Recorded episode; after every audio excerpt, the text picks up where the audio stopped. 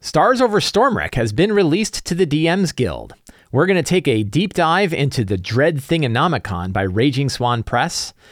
Professor Dungeon Master has a new video where he talks about the Lazy DM's companion and the Lazy DM's workbook. There is a new senior vice president for Dungeons and Dragons. We're going to look at what that might mean for the future of D&D.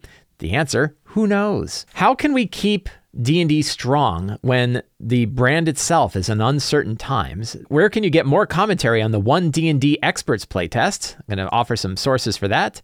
There's a new D&D Lego contest going on. That's very interesting.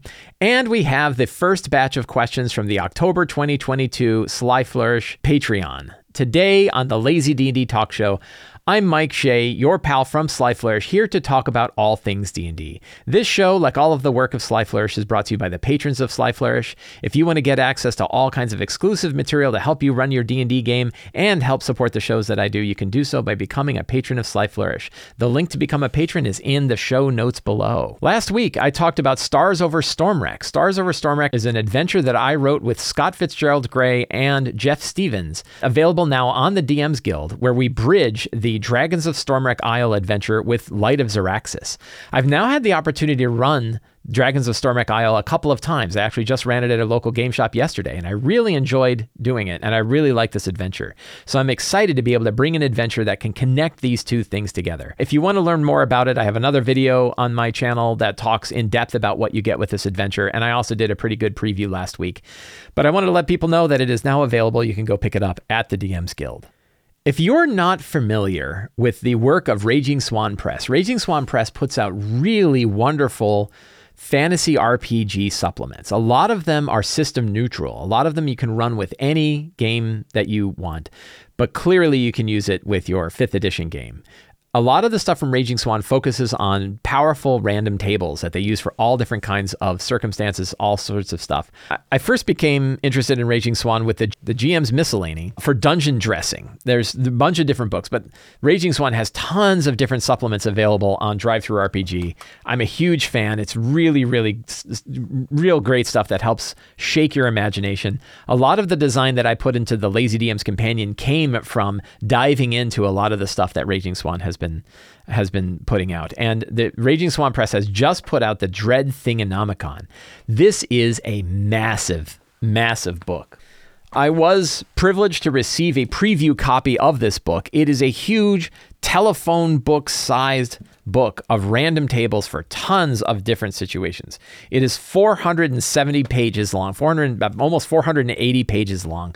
Great big thick book. You can pick up the book and the PDF for $50 from DriveThruRPG, The print on demand copy of the book in hardcover and the PDF for 50 bucks. Very good, very good rate for for for what you get. And we're going to take a, a look into what you get here with this book. It is a black and white book. All of the Raging Swan Press books are black and white with beautiful line art that they use all throughout.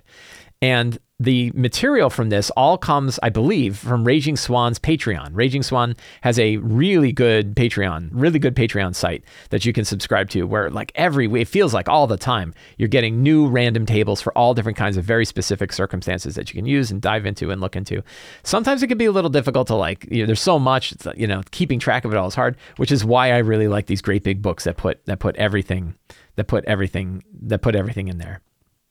The design comes from many different places.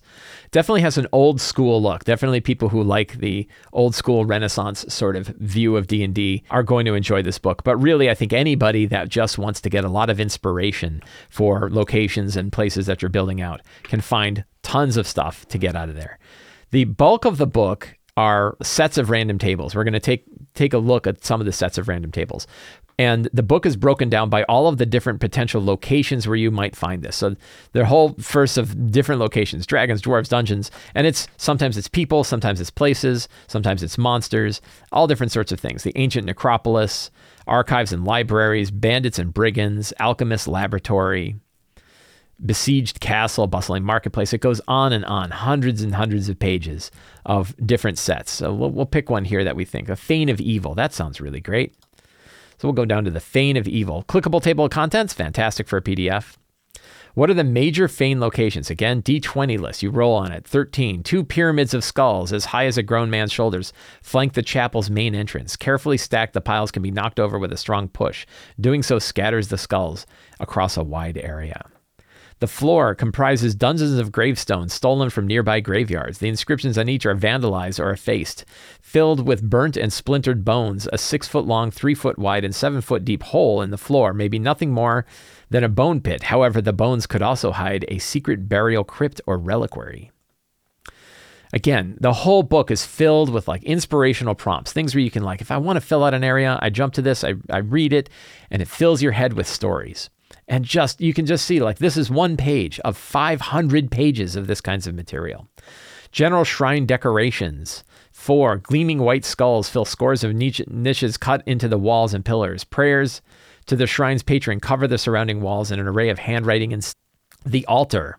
The altar comprises a chunk of razor sharp, magically hardened smoked glass. Dis- disturbing shadows thrown by two nearby braziers writhe in and, and around the altar. A large pentagram picked out of silver and gold covers the floor around the altar. Neat stuff, right? You can you can come up with a lot of stuff like this. Altar dressing, clergy and prisoners. You know, this now we have a bunch of different NPCs, NPCs, personality, mannerisms, hooks, very, very, very good stuff. Fane of Good. You don't like the ones that are like crazy broken glass and sacrificial pentagrams and stuff like that. Fane's nave or most significant space has a giant statue of its god and patron that radiates holy light. Really, really cool stuff.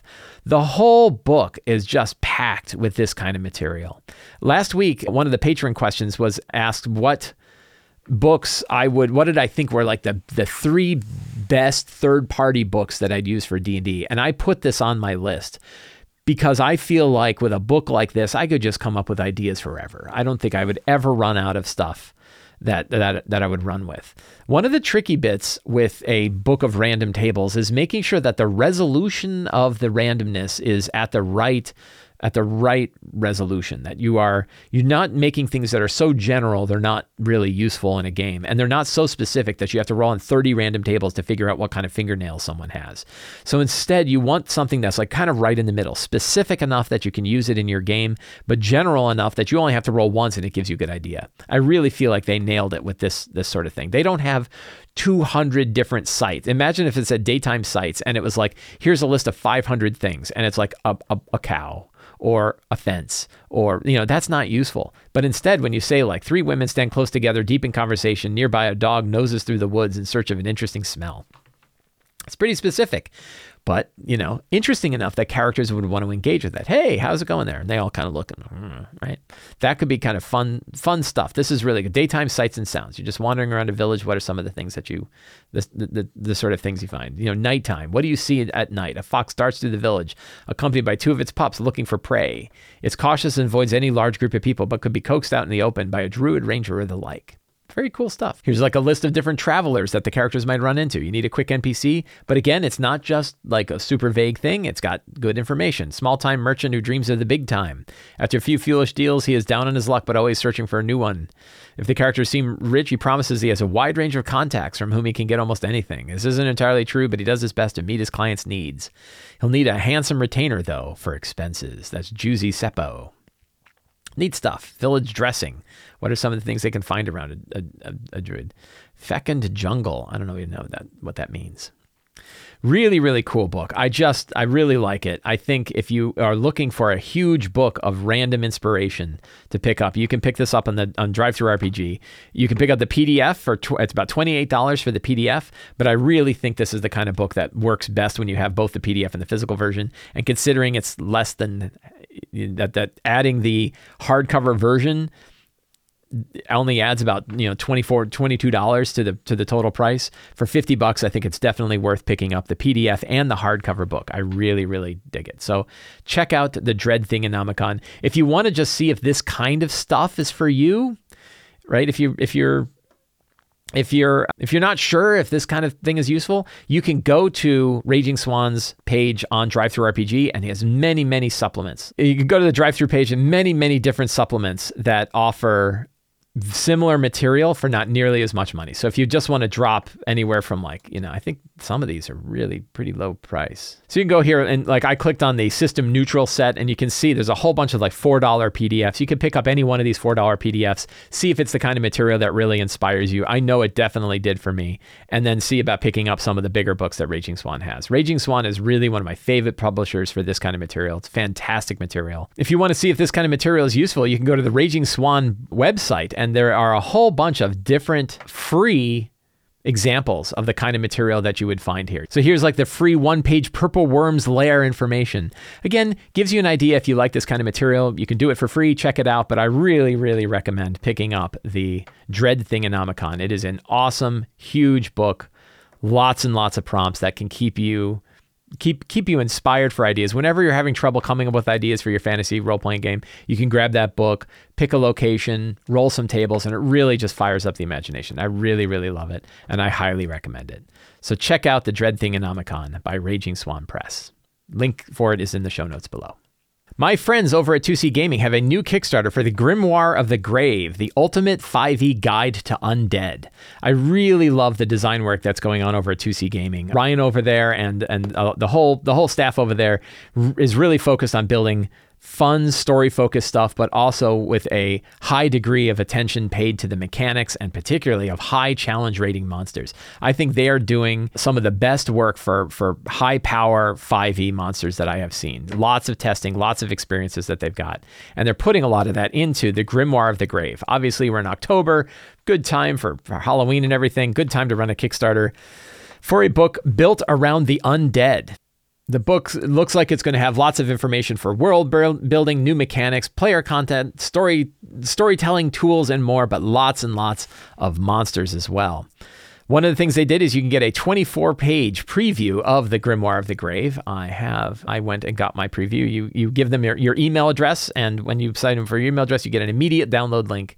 They have a good content warning on there just to tell you, hey, there's some stuff in here you might want to be careful of and really cool design. Uh, the design appears different than I've seen from 2C Gaming in the past, and I really, I really like the style. It definitely looks interesting. They have this Dr. Victoria Wellstone, who's sort of a mascot that goes around from from page to page, kind of telling you what's going on. One of her arms is made out of a ghostly skeleton arm. That's kind of cool. Lots of different monsters that you can drop into your D and D game right away. Really cool art, very gory, ah, scary. Good for Halloween. Neat stuff. Accursed what are we looking at here? Undead subtypes, the defining shapes of undeath. Talks about the story behind undead. How are they kind of broken out into different things? What does it mean to be these different things? How does it interact with the world? Undead society and culture. I'm learning a lot about this running Empire of the Ghouls. It's kind of neat to think about like how do the undead operate? How do they operate together? How do they operate in the world? Boy, that's some that looks like a two-page spread there, and that two-page spread looks awesome and scary.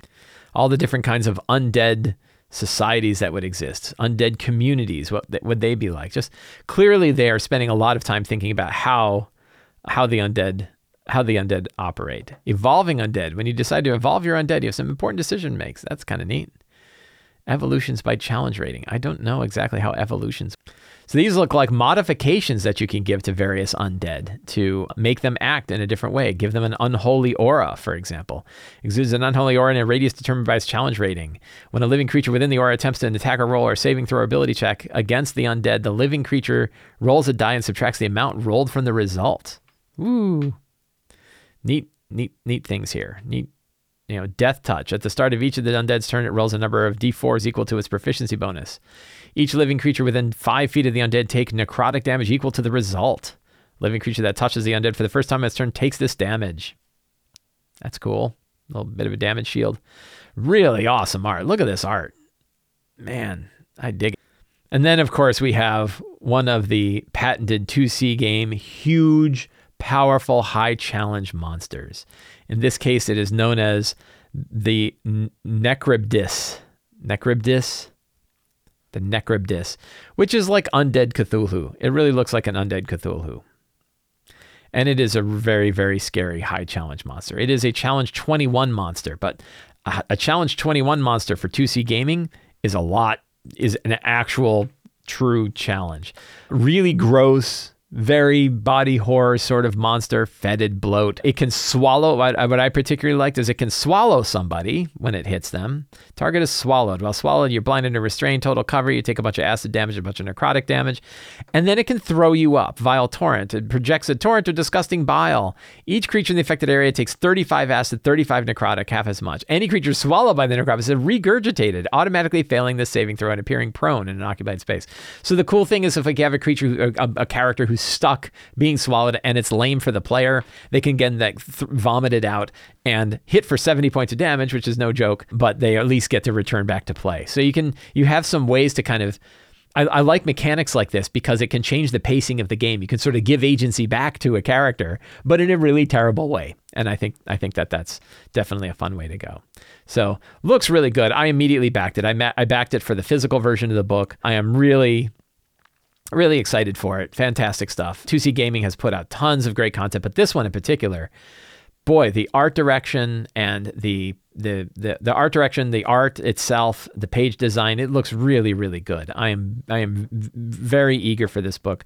I highly recommend it and and have done so uh, backing it backing it myself. So check out Grimoire of the Grave by 2C Gaming. Show notes. Uh, link is in the show notes below. Professor Dungeon Master over on the Dungeoncraft YouTube channels, which is one of my favorite YouTube channels. I really, really like the stuff he does there. He and I don't always agree on everything. He's a bit more of a hardcore DM than I am. I'm a bit of a I'm a big softy when it comes to DMing. So Professor Dungeon Master did a wonderful preview of the Lazy DM's Companion and the Lazy DM's Workbook. He had already done a video about Return of the Lazy Dungeon Master. He's very, very kind. Very nice review. He was he's a he's a big fan of it, and I, I very much appreciated it. And so I wanted to send him copies of the new ones as well. So I offered to send them to them. No, I wasn't uh, hoping for a review or anything. I mean, you're always hoping for a review, right? But I didn't expect a review. I was just happy to send it to him because he had already he had already done a lot, and uh, sent it to him. But he liked it enough that he did a review. So there is a link to his video in the show notes below if you want to see what he had to say for the Lazy DM's workbook and the Lazy DM's companion. You can check out his video. Really fantastic job. I want to I want to thank the professor for doing his review. Is very very kind. A big piece of D and D news. There's a, lot of interesting pieces of D and D news that have come out in a last you know last week, last couple of weeks, and I I always like to look at this stuff and say, okay, well, how does it matter to us as DMs? How does it matter to us and our games? And that's always a consideration. But some of these changes are definitely going to change the face of D and D. I am less certain. I think there's a lot of uncertainty about the future path of D&D. And when I say that, I don't mean it's bad. It could be great. It means uncertainty. Uncertainty means uncertainty. It means I don't really know where things are going to go. And it means that some it could be great and I hope it is. I really do. I love this game so much. I really hope it's taken a good direction. But there's a lot of things I was I was pretty sure were going to happen that now I'm not so sure about anymore. And directions that I thought D&D would go that back uh, you know even 6 months ago, I'm not sure I think about it the same way now. One of the things that changed is there is now a new senior vice president over D&D. D&D as far as I know has never had a vice president role.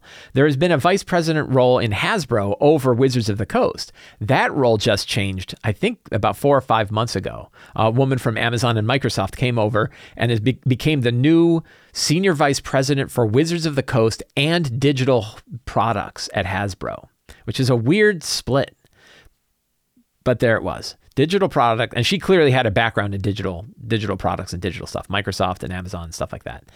She apparently brought someone over that she has worked with before because he also Dan Ralston, the new senior vice president for D and D, also came from Microsoft and Amazon, and so that is interesting. That could mean big changes, but it's the first time that there has been a vice president level role that's just in charge of D&D. Now we can also keep in mind that D&D is a lot bigger than just the RPG. It's just it's a lot bigger than just the tabletop RPG. That D&D as a brand is significantly bigger. I th- I don't know if it's significantly bigger. I, probably significantly bigger than just the books that we buy to run our tabletop RPG. And that's something to consider. And it's important to think that probably a vice president in charge of D&D is going to be thinking a lot about the total direction. This is D&D related video games, books, movies, TV shows, all the different media, all the online presence, all the stuff. Certainly the tabletop RPG is a part of that, but really the entire D&D brand can fall underneath this thing. And if you think about it, it is certainly, I am sure somebody there has said, what if D&D was like the MCU, the Marvel Cinematic Universe? How do we take D&D if the Marvel Cinematic Universe made like a trillion dollars and it did so off the backs of comic books?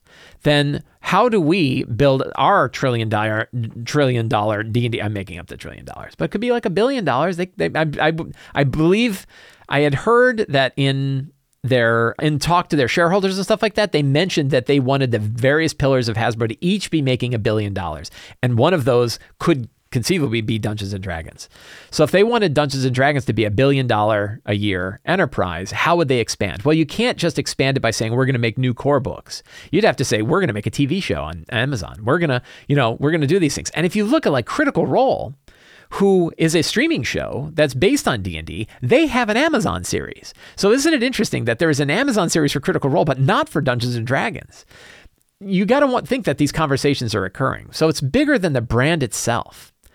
It's bigger than just the tabletop RPG itself. But I know what I'm concerned about is the tabletop RPG. I'm not in charge of Hasbro. I can speculate all day long about what where they should go. I'm, I'm not in charge of the brand. And I, the brand is fine, but the brand is not what I concern myself with. I concern myself with what the game is like for us sitting around our tables playing D&D. But I think it is very interesting that there's this new vice president role over D&D. Another thing, and I don't know what to make of this yet. It is not it is not a it is not an absolute certainty. So I'm going to talk about it, but I'm talking about it with like we don't really know what it means. So Ray Winninger was the is the is or was the head of the design team for the tabletop RPG. Ray Winninger talked he was the first person that talked on the video about what the 1D&D playtest was going to be like. He took over about 2 years ago. Well, just recently, he a couple things have happened. One is all mention of D&D has been removed from his Twitter profile. And two, he hasn't responded to any tweet in about more than a month. So if I look at those things, what that kind of tells me, and EN World, EN World is the first one that I saw that reported on this. It's possible Ray Winninger is no longer with D&D. Now maybe he is and just moved away from Twitter. That's possible. I think it's more likely that he's no longer with Wizards of the Coast, or more, or, or more likely not no longer with D&D. And it would make sense that Wizards doesn't, in the middle of a playtest, for the new version of D&D. Wizards of the Coast doesn't really want to say, "Oh, by the way, the head of the design team isn't the head of the design team anymore." And we don't we don't really have a head of the design team. That's not that's that's what I'm talking about when I talk about uncertainty, right? I don't know I don't know what that means. But you can check out Ray Winninger's profile on Twitter. This is open information. This is not super secret stuff. You can go to his Twitter profile and look, and it doesn't mention. He says he's a game designer and TTR an RPG designer. It does not say anything about Wizards of the Coast. And it did before. You can also see he hasn't posted anything. So again, there could be other reasons for it but it makes sense that this that there could have been a change of leadership for D&D and they don't want people to get caught up in it, right? But again, what do I look at? I look at what matters for us in our game, and that to me matters. That that information, that information matters. So, what does this mean for us? And what I think it what I think matters when I think about it is to recognize that we are in uncertain times for the future of Dungeons and Dragons. Again, it's easy to say that and think that means bad times. That doesn't necessarily mean bad times. It means uncertain times. So don't take my when when I, I say certain things, and maybe it's the way I say it, but I'll say something like we should be treating Wizards of the Coast like every other third-party publisher of, of Dungeons and Dragons material. And they're like, "Well, that means you don't like Wizards of the Coast." I'm like, "No, I love third-party publishers too. I just don't think we should take our love of D&D and attribute it completely to what Wizards of the Coast decides to do with the brand. I think we D&D belongs to us. I say this a lot. D&D belongs to us. Each of us in our own group deciding how we're what we're going to run, how we're going to run it, what we're going to do to have fun with our players. And I think it's important for us to consider that. And while we're looking at these massive changes, I'm I'm big into D&D, as you can imagine. I spend a lot of time thinking about it. So I'm very interested in this stuff, but I also have to remember like while I'm watching where things are going, when I see that the new head of Wizards of the Coast, the new vice president in charge of Wizards of the Coast, and the vice president in charge of Dungeons and Dragons are both heavily connected to technology companies, Amazon and Microsoft. So one of the things that was like in the press release for for Dan Ralston's connection to Dungeons and Dragons is, "Oh, I love D&D. I played it when I was a kid and now I'm playing it with my own kids."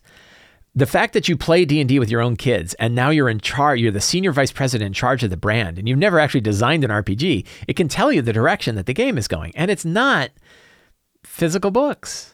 Now, does it mean they're going to stop making physical books? Probably not. They'll probably continue to make physical books. But you know that they're going to put a heavy emphasis on digital content. And, and what does that mean? The, these questions that I ask, com- there, there's like a bunch of different questions I ask that are indicators of where things are going. One, are they going to license one D&D or the next version to other third parties like Roll20 and Fantasy Grounds? I don't know. Two, is it really going to be backward compatible or not? Or really is it like a reset? Are we're going to have a new version of D&D that you really aren't going to want to play the old D&D books with. Really a 3.5. It certainly seems to be leaning that way. Three, are you going to release the content in a system resource document? Are you going to update the open gaming license and update the system resource document so that third-party publishers can publish material for for this for this game? Water's running those to me are the big indicators of where the direction of D&D are going to head and we don't really have the answers to that. We're looking at the playtests, but the playtests are just playtests. That's not actually what's getting published. We look at it, we read it, we update it, we send our we send our feedback and then it goes the direction it goes. But certainly there are parts of the feedback, there, there are parts of the playtest that I look at and we can a trend line. Feats are we're going to have a lot more feats. I talked about this before what does that deal with backward compatibility? And as a producer, I look and say, I could still write with the original 5e SRD and write material that's compatible with what I'm seeing so far. But there may come a point where that's no longer really possible. And what happens then? What happens for third party publishing? What happens to those of us who like to use tools? What happens to the people who primarily play D&D on Roll20 if one D&D is not licensed to them? So before I just said, no, they will absolutely continue to license to them. Why wouldn't they? But now all the heads have changed. There's whole new directions. And it would make very good sense for them to say D&D Beyond is the, the way that people are going to interact with D&D on the, on, on the internet. Like that, the way that people are going to use their online tools for D&D is D&D Beyond. We're going to put everything through that. No, we're not going to be licensed to third parties. They could, you, it's not unreasonable for them to say it. Will they? I don't know. The answer is I don't have any predictions on this, but I know that the future is uncertain. That's really the, the main point that I'm giving it. All of these, all this information, the playtest, the new vice president, you know, what's going on with Ray Winninger, him going off the grid, all of these things say we don't really know where D&D is going to be in a couple of years. We really don't know. How do we make sure it stays strong for us? How do we make sure that we continue to enjoy D&D regardless? Right? Resilience is about being able to carry on even when the world is changing around you and the world is potentially changing around us. How do we continue to enjoy the hobby? So I asked, I put up a question up on YouTube. YouTube in the comments, in the community section, you could create a post. And I put a post that said, given the uncertain times of Dungeons and Dragons, what are the things that we can do to make sure that it stays strong for us and our group? And I got lots and lots of feedback. I got about 80 or 90 people that, that posted replies to that. And it wasn't really a data survey. This is just an open ended question, and I wanted to get things. But I did read through every single one of them, and I saw a lot of trends about what people thought that they said this could be this could be strong for us. And so I wanted to offer a few a few of these. Uh, one, if you own the books, you own the game. I've said this before. If we've got our books, they, Jeremy Crawford's not going to come and take your books away, right? We have our books here. We can still run with them. That's that's definitely something. One that I added is if you're not dependent on a single digital platform, don't be dependent upon a single digital platform. If you pick just one stack and say D&D is Roll20 or D&D is D&D Beyond, if you're tied to one stack, then whatever happens to that stack is going to happen to you. This is more true with digital stuff than physical. Again, because the physical stuff cannot change. The physical stuff is there, you're using it. But if you're tied to digital tools, and a lot of people are, I have fr- friends of mine and players who really like D&D Beyond. They just love it, which means as long as D&D Beyond is changing and moving, that's the way we're going. But those players have moved to writing physical character sheets again for my my Kobold Press based games and for my Numenera games and other RPGs. So we've been able to play other RPGs, and but we just people like D and D Beyond, and I like it, so I, I recognize that. But the more we wrap our love of the game around a single digital platform, the more we are dependent upon that platform to to to, to be a hub of our joy, and that's a risk. The game, and this is other feedback that I got from people the game is really about you and your friends around the table. So, like, starting with a feat at first level, is that really a big deal? Is it break in the game? Is it making everything terrible? I mean, a lot of people house ruled that. So, not really. Right? That the, the the real joy of the game is us getting around the table and playing with our friends. And as long as we're kind of open and flexible, we can play lots of different games. I played lots of different RPGs. My players have loved many of them. Some of them like, eh, it's okay, but we are all still around a table playing it. And it's important not to lose focus on that that the joy of this game is us getting together with our friends around a table, either virtually or physically, and enjoying a game together, enjoying the story. Little nitpicky things about the mechanics, sure, we're all going to complain about them. I complain about them, other people complain about them. We complain about different ones. But the joy of the game is us getting around the table with our friends, whether it's a virtual table or a physical table. We're getting around the, we're, we're joining up with our friends to enjoy in shared storytelling where none of us really know where things are going to go and we get to enjoy it together. So the nitpicky parts of the game might change. The strength of the game is still there. And then the other part, which is very important, is the game is yours to change. People house rule all the time. Many, many people have house rules. I have house rules. Mine are pretty minor, but some people have big house rules. Some some things that people have been doing as house rules are now making it into the one D and D playtest. So I didn't realize this, but a lot of people have been doing the if you are a two weapon fighter, you can make your second attack and not use a bonus action. That was something I saw in the playtest. It's like, oh, that's a big piece of power creep. Turns out a lot of players have been actually doing that as part of their playtest. So they've already been doing it. So for them, they're like, oh, thank God, it's what I already do. Same with feats. Oh, I give feats their first level because I want people to be able to customize their character more. And the idea that feats are locked away with ability score bonuses, you only get a handful of them before we end a campaign, maybe one or two before we end a campaign. I wanted to offer more. Okay, cool. So we can change the game. We can also say we're not going to do that, or we're going to stick to 5e, but we're going to take these things from 1D&D that we like, but we're going to do 5e. What if you played 5e, but you kept the exhaustion rules from the 1D&D playtest, which are really, really good? We can modify this game however we want. It's we control at the table. It's all about the agreement that we make with our players. That's what it comes down to. You don't need to convince the world to do anything. You don't have to convince the world that you're right about fighters not being as much fun as wizards. If you want to modify things, you can modify things. And the only people you have to convince are the other people that you're going to have around your table, which could be as few as one other person. It could be you and a friend of yours playing together. And if you have you and one other person playing, I've done one on one games, they're great. All you need is one other person to enjoy the game with you, and you're really in a good spot. Ideally, four or five people, even better. But unless your game is really weird, you, you, especially if you're willing to play online and you go through the effort of finding people, you're probably going to find people willing to play the game the way you want to play it, unless you're doing something really strange. So that strength of the game really belongs to us because we're the ones that can change it. So we're this is a topic we're going to keep talking about. So if I'm boring you with it, I will make sure to bookmark it so you can skip. But I really think that how we keep our hands around D&D so that whatever happens with the hobby, we're happy and our group is happy and we're enjoying the game as much as we have in the past. That to me is really what I want to focus on. Something I think about a lot. I'm I'm spending a lot of time looking at what's happening with the industry. I talk to a bunch of other publishers in this industry about this all the time. They're tired of hearing me talk about it too, but we talk about this a lot. And I really try to say like, look, the industry is one thing, but our group is another. And to me, the group is more important. I am far more I, I feel far more interest and far more of my energy is on how do we make sure that each of us are able to enjoy this game with our friends more so than getting tied up in like oh they're going to do a cartoon or the future of d&d is a mobile app with in-app purchases it might, it might be who knows I like to I like to look at the whole thing and think what matters when we're getting around the table and playing D&D with our friends. If you want to hear more commentary on the one D&D playtest for the expert classes, this is the first time we've looked at classes. I have a few different sources for you to look at. All of these are linked in the show notes below. I talked about it on the show I think last week I think it was last week where I talked about it on the show, but I also had the opportunity to talk about it with the the the folks over at on the Eldritch Lorecast podcast. Really, really fun time talking about really fun time talking about one D and D and and a lot of interesting things that came up in that conversation. So there is a link to the Eldritch Lorecast where we talk about one D and D below. My friends Shawn Merwin and Teos Abadia also talked about it on the Mastering Dungeons podcast, and these are two really really smart 5e 4e developers, longtime RPG developers that are talking about this. Good friends of mine, really interesting podcast. Very, very even-headed people that talk about this. So you can see a link to their show on Mastering Dungeons. And another very even-headed in this is DM David. D- David Hartlage. DM David writes a blog called uh, DM David, and he had insights into the 1D&D playtest of expert classes and really interesting observations from him as well. Very smart guy, also very even-headed, played this game for a long time.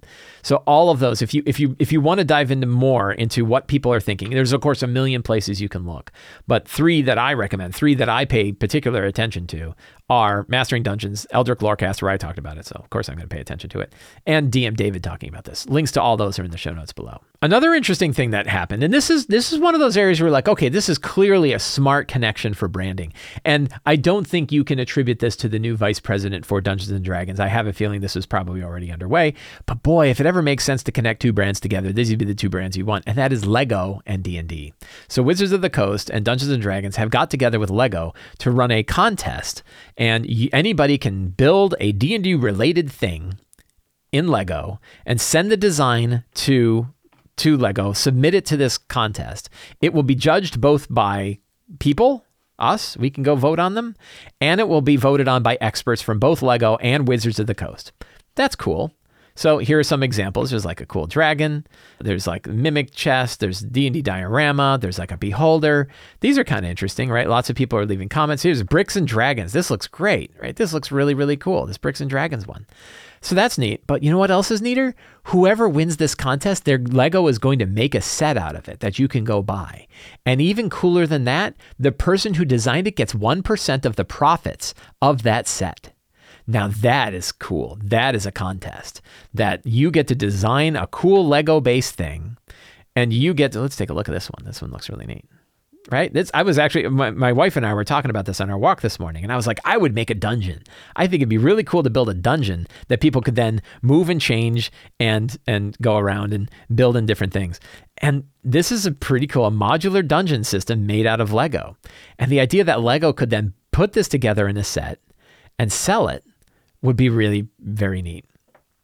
And then even better, if they like it, if Lego likes it enough to build a set out of it, the person who designed it gets 1% of the profit. So you're not just like stealing ideas from people and turning it into profit. You're actually they are benefiting. They are going to benefit from the success of this of this project.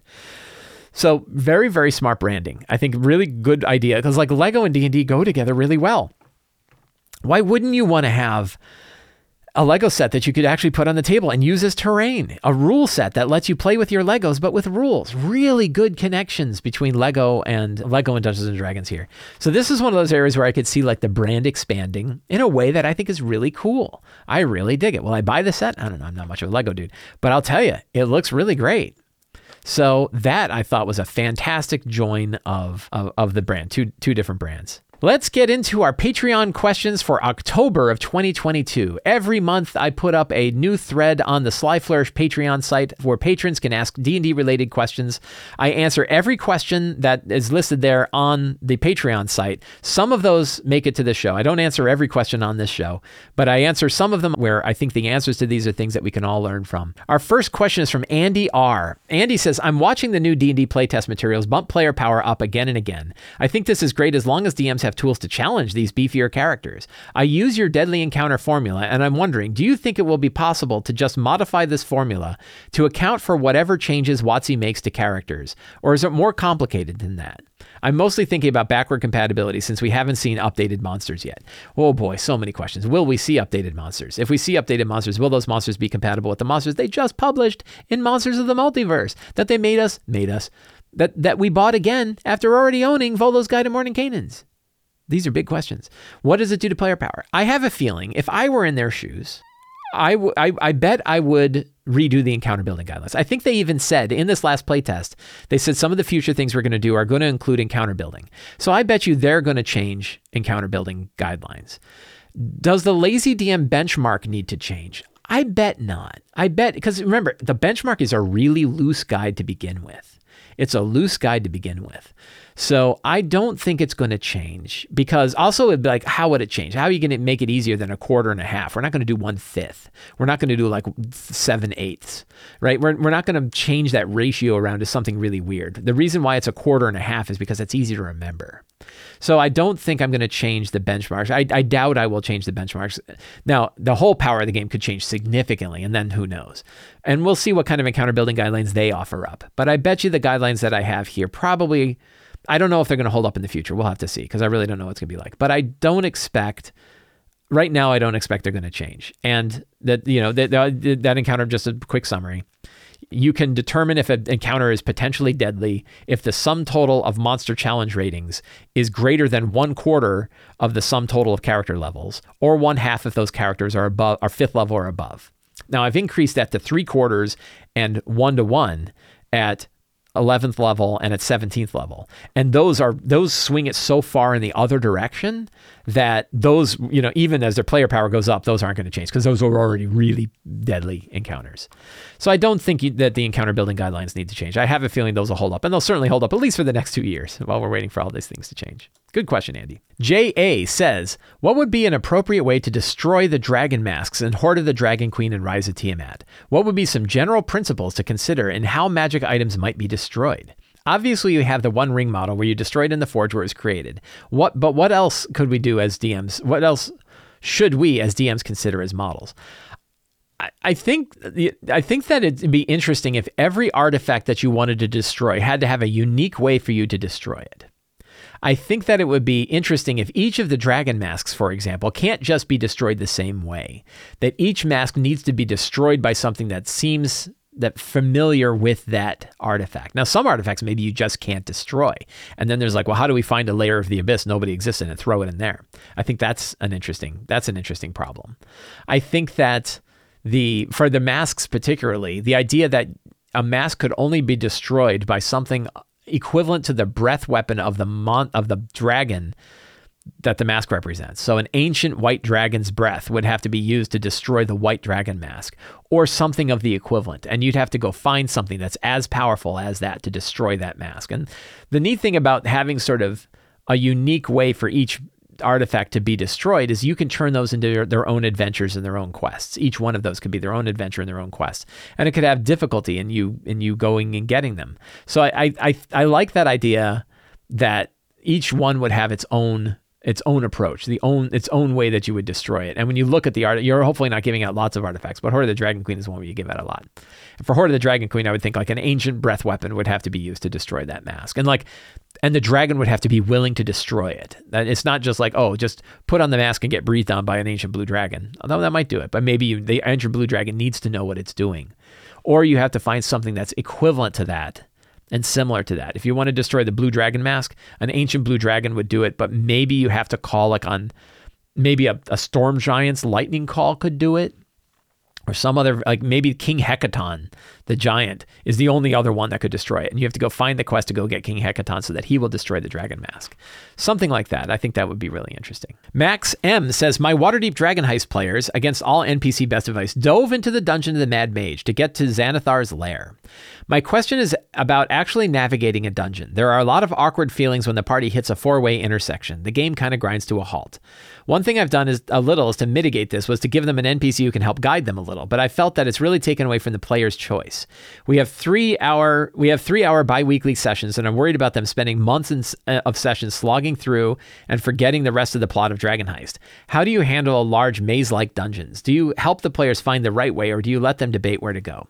Very good question, and I think depending on the focus of the kind of game that you and your players are running, can determine how you want to do this. I think it's okay to have a montage.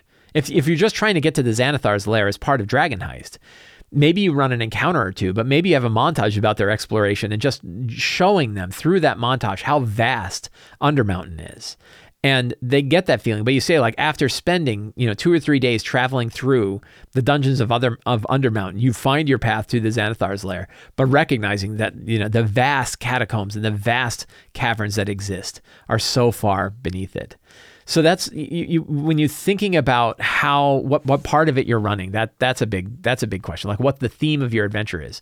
As far as exploring, the, the real answer is making sure you're giving them meaningful choices.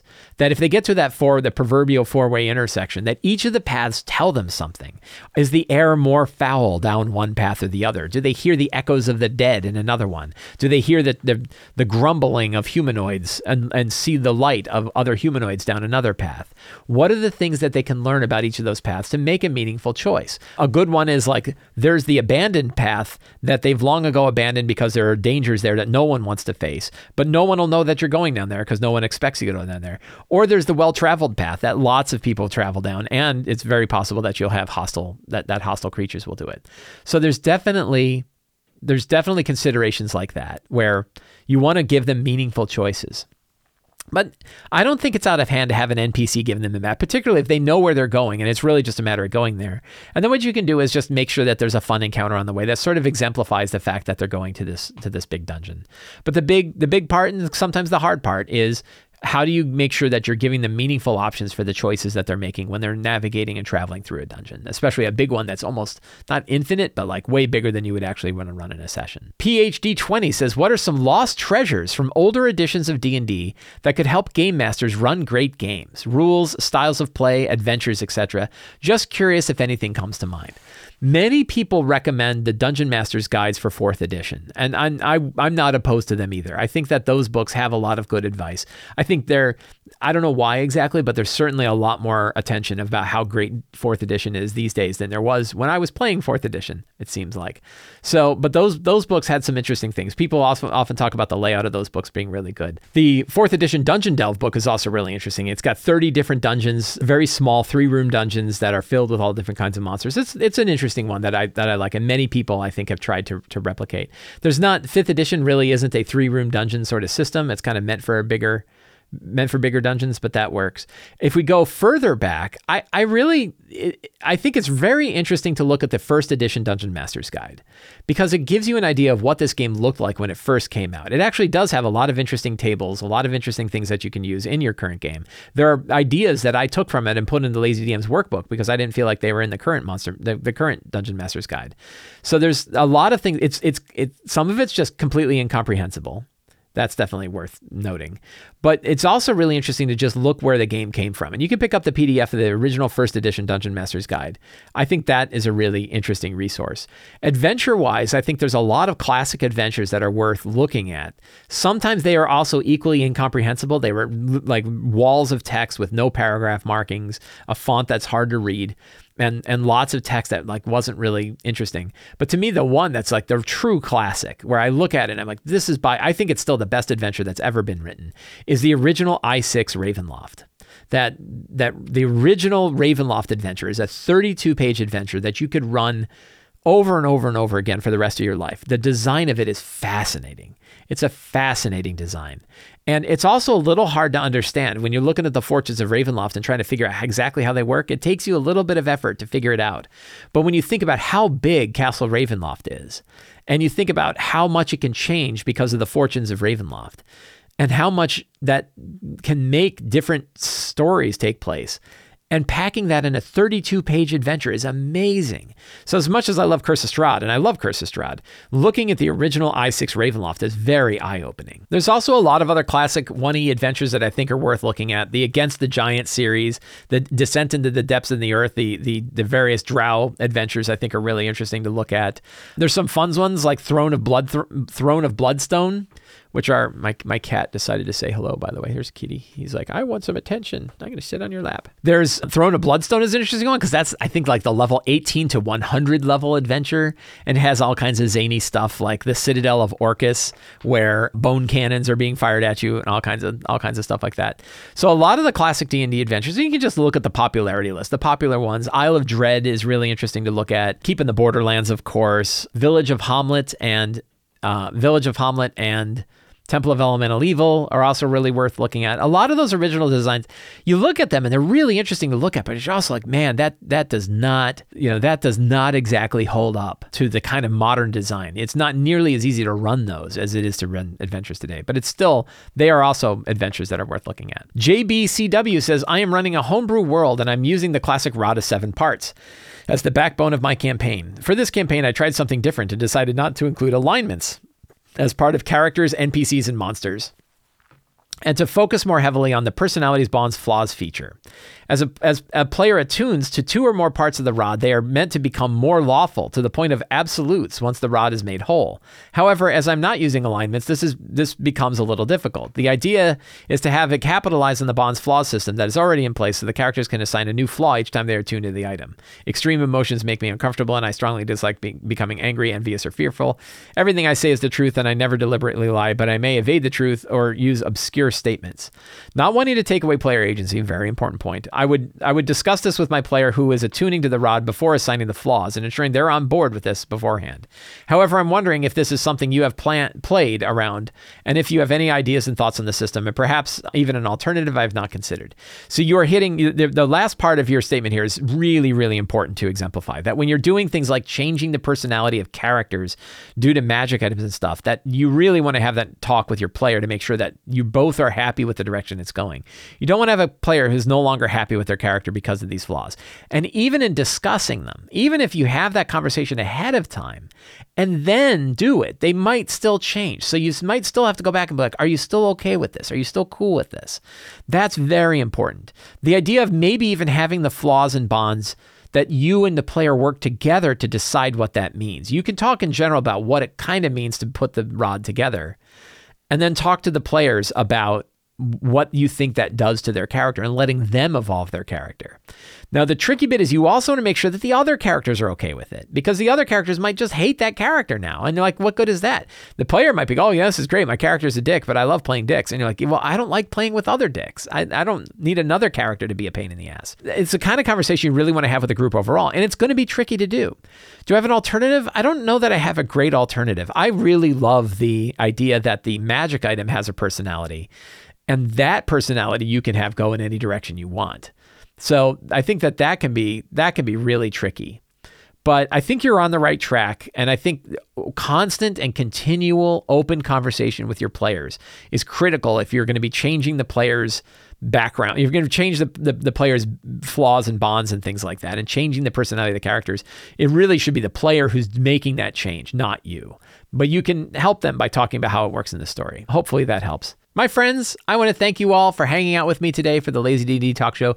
If you enjoyed this show, you can help me out by subscribing to the Sly Flourish newsletter where you get a free adventure generator PDF plus a weekly D&D article sent directly to your inbox. You can support me directly on Patreon. Pa- patrons of Sly Flourish get access to all kinds of material to help them run their D&D games and access to all kinds of other ways to talk with other DMs and myself and and and most of all help support shows like this. You can also pick up my books on the Sly Flourish bookstore. I have the Lazy DMs Companion, the Lazy DM's Workbook, and Return of the Lazy Dungeon Master, all in print, beautiful offset prints. You can get those versions in the bookstore below. And of course, you can pass this video to your friend, like it, subscribe to it, give it a thumbs up, let people know that you enjoy the show. Thank you all very much. Have a great day and get out there and play some D&D.